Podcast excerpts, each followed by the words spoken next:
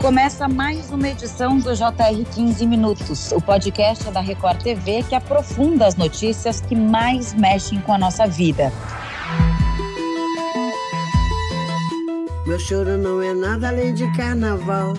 É lágrima de samba. O Brasil se despede de um dos maiores nomes da música popular. Elza Soares tinha 91 anos e morreu de causas naturais neste dia 20 de janeiro de 2022. Por uma coincidência, no mesmo dia em que, 39 anos antes, morreu seu ex-marido, Garrincha, uma história de amor famosa e conturbada. Chamada de cantora do milênio, Elza revolucionou a música popular brasileira e buscou até o fim de sua vida se reinventar e renovar sua contribuição à música, com a incorporação constante de novos nomes à sua obra. Para conversar falar sobre o imenso legado de Elza Soares, eu dou as boas-vindas ao produtor, músico e compositor João Marcelo Boscoli. Bem-vindo, João Marcelo. Muito obrigado, Camila. Vamos falar bastante desse grande nome, dessa mulher incrível que, através do seu canto, marcou história e pertence à eternidade. Com certeza. E quem nos acompanha nesta entrevista é o repórter da Record TV, Fábio Menegatti, que é um amante de música, conhece bastante, né, Fábio? Foi uma grande perda e ela se manteve sã até o fim da vida, inclusive era bem mais ativa nas redes sociais do que muita gente.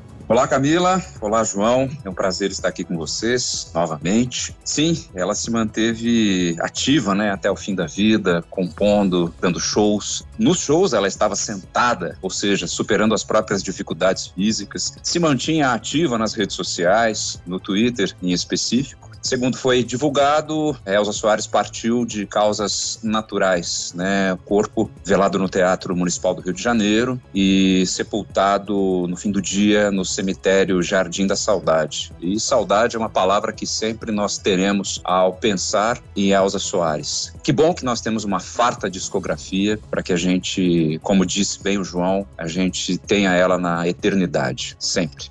Sempre. João, você consegue definir a Elsa como?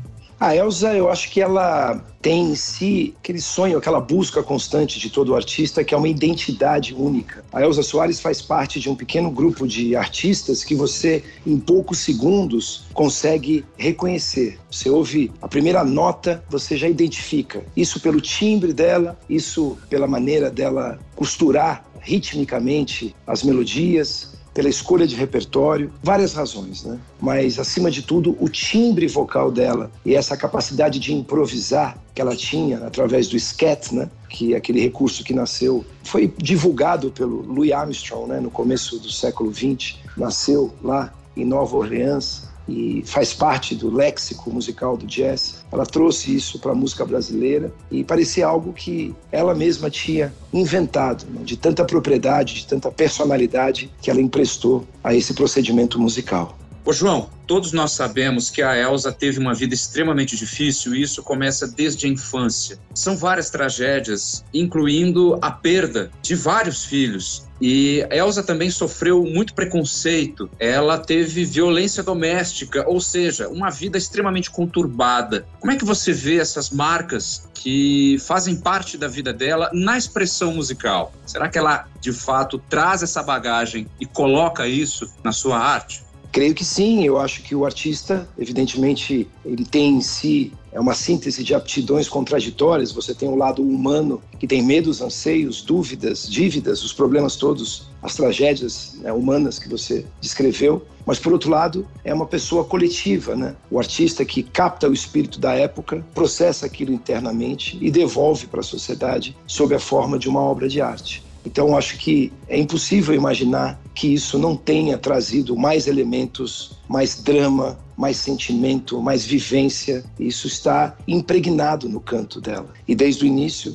quando ela foi num show de calouros, né, mandado pelo Ari Barroso, ele falou a respeito dela, da sua aparência. De onde você vem, menina? Ela falou: Eu venho do planeta fome. Né? Então, essas coisas todas, né, também transformadas num discurso público, vão impregnando o seu canto e vão alterando, né, para melhor a percepção das pessoas em torno da Elsa. É transformar a dor em canto, é transformar a tragédia em som. Isso ela sempre fez, como poucas pessoas.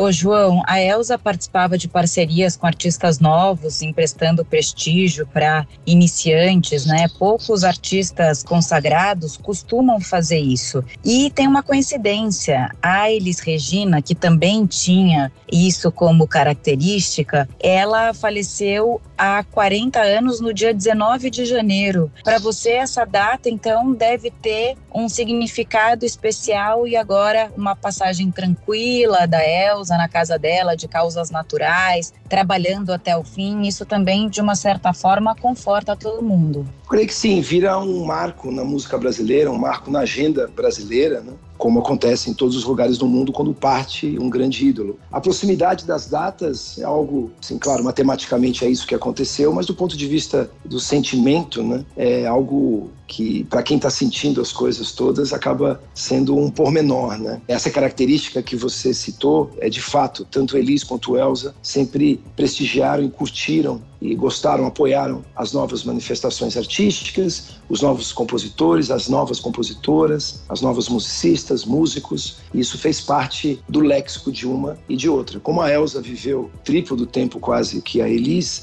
ela teve a chance de, atravessando as décadas, continuar a fazer isso e aprimorar esse procedimento. Acho que uma das grandes virtudes artísticas da Elsa é ter essa capacidade de fazer uma leitura do tempo em que vive, de perceber os talentos e de se integrar, se misturar a esses talentos de uma maneira que musicalmente sempre ficou muito interessante. Nessa última década, ela incorporou elementos da música eletrônica, do hip hop, da música urbana, né? elementos muitas vezes expressados né? através de instrumentos que não existiam quando ela começou a sua trajetória. Né? Não havia a bateria eletrônica, não havia o sintetizador como ela ela usa hoje e foi surgindo ao longo da sua vida. Ela já era uma artista madura e consagrada, mas nunca temeu arriscar, nunca temeu o novo. Pelo contrário, ela abraçou e, como você falou muito bem, ela deu um aval, ela deu um peso, uma força, um drama a essas novidades. Bom, Elsa que foi intitulada, né, pela BBC de Londres enquanto a voz do milênio. Eu estava fazendo uma pesquisa, essa mesma BBC, está lá na primeira página hoje, uma reportagem sobre a morte de Elsa Soares e eu achei extremamente interessante que eles citam o encontro de 1968 que a Elsa teve com a rainha Elizabeth quando esteve no Brasil. E os próprios britânicos chamaram de esse encontro de o encontro das rainhas. E segundo eles mesmos contam que a rainha Elizabeth ficou ficou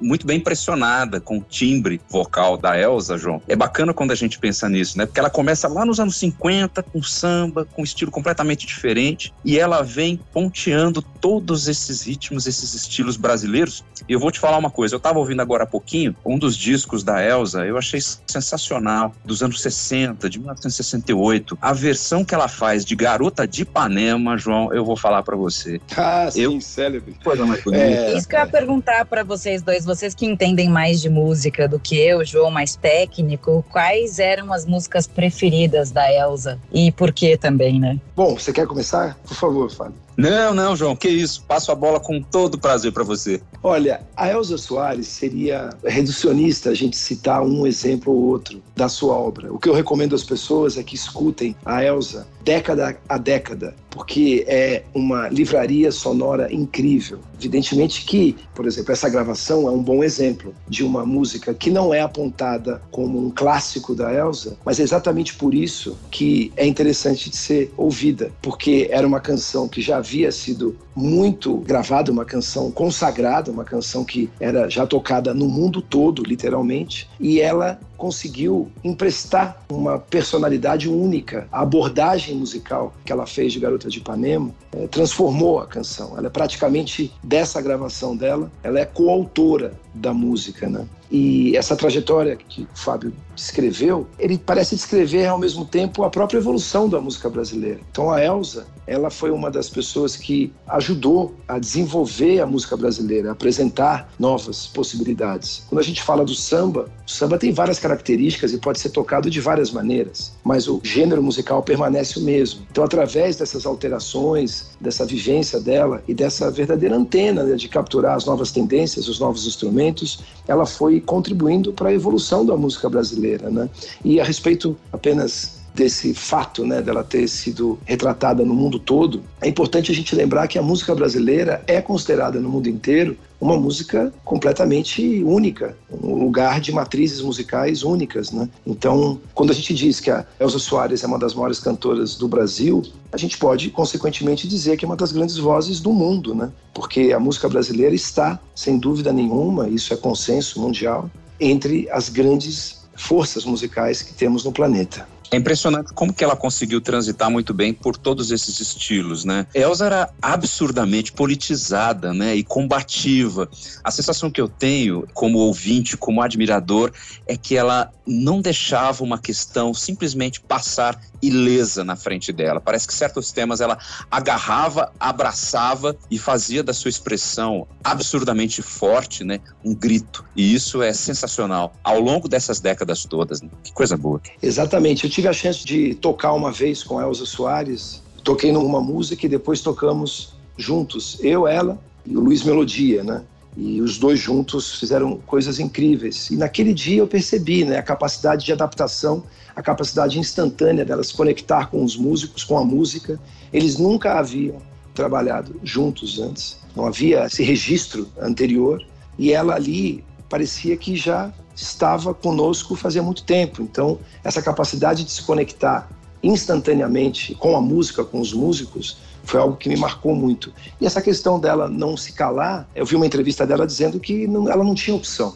Ou ela revidava, ou ela seguia em frente, ou ela teria parado no meio do caminho, teria sido vencida pelos fatos, né, por esse machismo invencível, parece brasileiro, que nos dias de hoje ainda falamos disso, parece incrível. Se você voltasse nos anos 60 e contasse para ela que isso estaria sendo debatido nos dias de hoje, eu acho que ela iria ficar abismada, né? Então ela foi lutando com todos os preconceitos, né? Na época que ela esteve com Garrincha, a negritude, todas essas questões, ela transformava em música também. Agora, é importante lembrar que não é só pegar uma questão social e colocar numa música, isso não garante um grande canto, uma grande trajetória, uma grande canção, uma grande interpretação. É que ela fazia isso de uma maneira muito talentosa, com um talento único, um timbre único, uma forma única de abordar esses assuntos todos.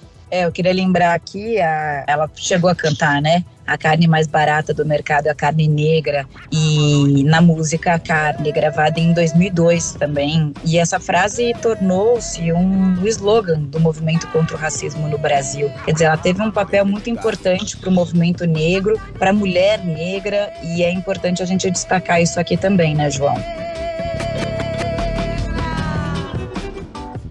Eu acho que sim, em todos os sentidos, né? O cabelo, usando o chamado Black Power, o nome já fala por si, né? O poder preto. É, e também um ícone de moda, um ícone de estilo. Não à toa ela sempre teve no seu entorno figuras importantes do mundo da moda e inspirou muitas gerações esteticamente o seu canto e a sua estética também. Você vê que a gente vai conversando a respeito da Elza Soares, vão surgindo muitas pessoas numa só, né? Uma cidadã com consciência política, alguém que luta por causas de valores indiscutíveis, de valores consensuais, mundiais, mas que ainda assim precisam ser exercidos, né, lembrados. Musicalmente incrível e uma grande colega de trabalho também. Isso é importante a gente lembrar, né? Uma companheira de profissão. Eu, quando trabalhei com ela, vi a simplicidade, a maneira através da qual ela se aproximou de cada um, ficando junto no camarim, uma pessoa extremamente simples, não subiu o salto e se tornou uma pessoa inacessível ou difícil e tal. É uma pessoa muito, muito amorosa. Eu tive,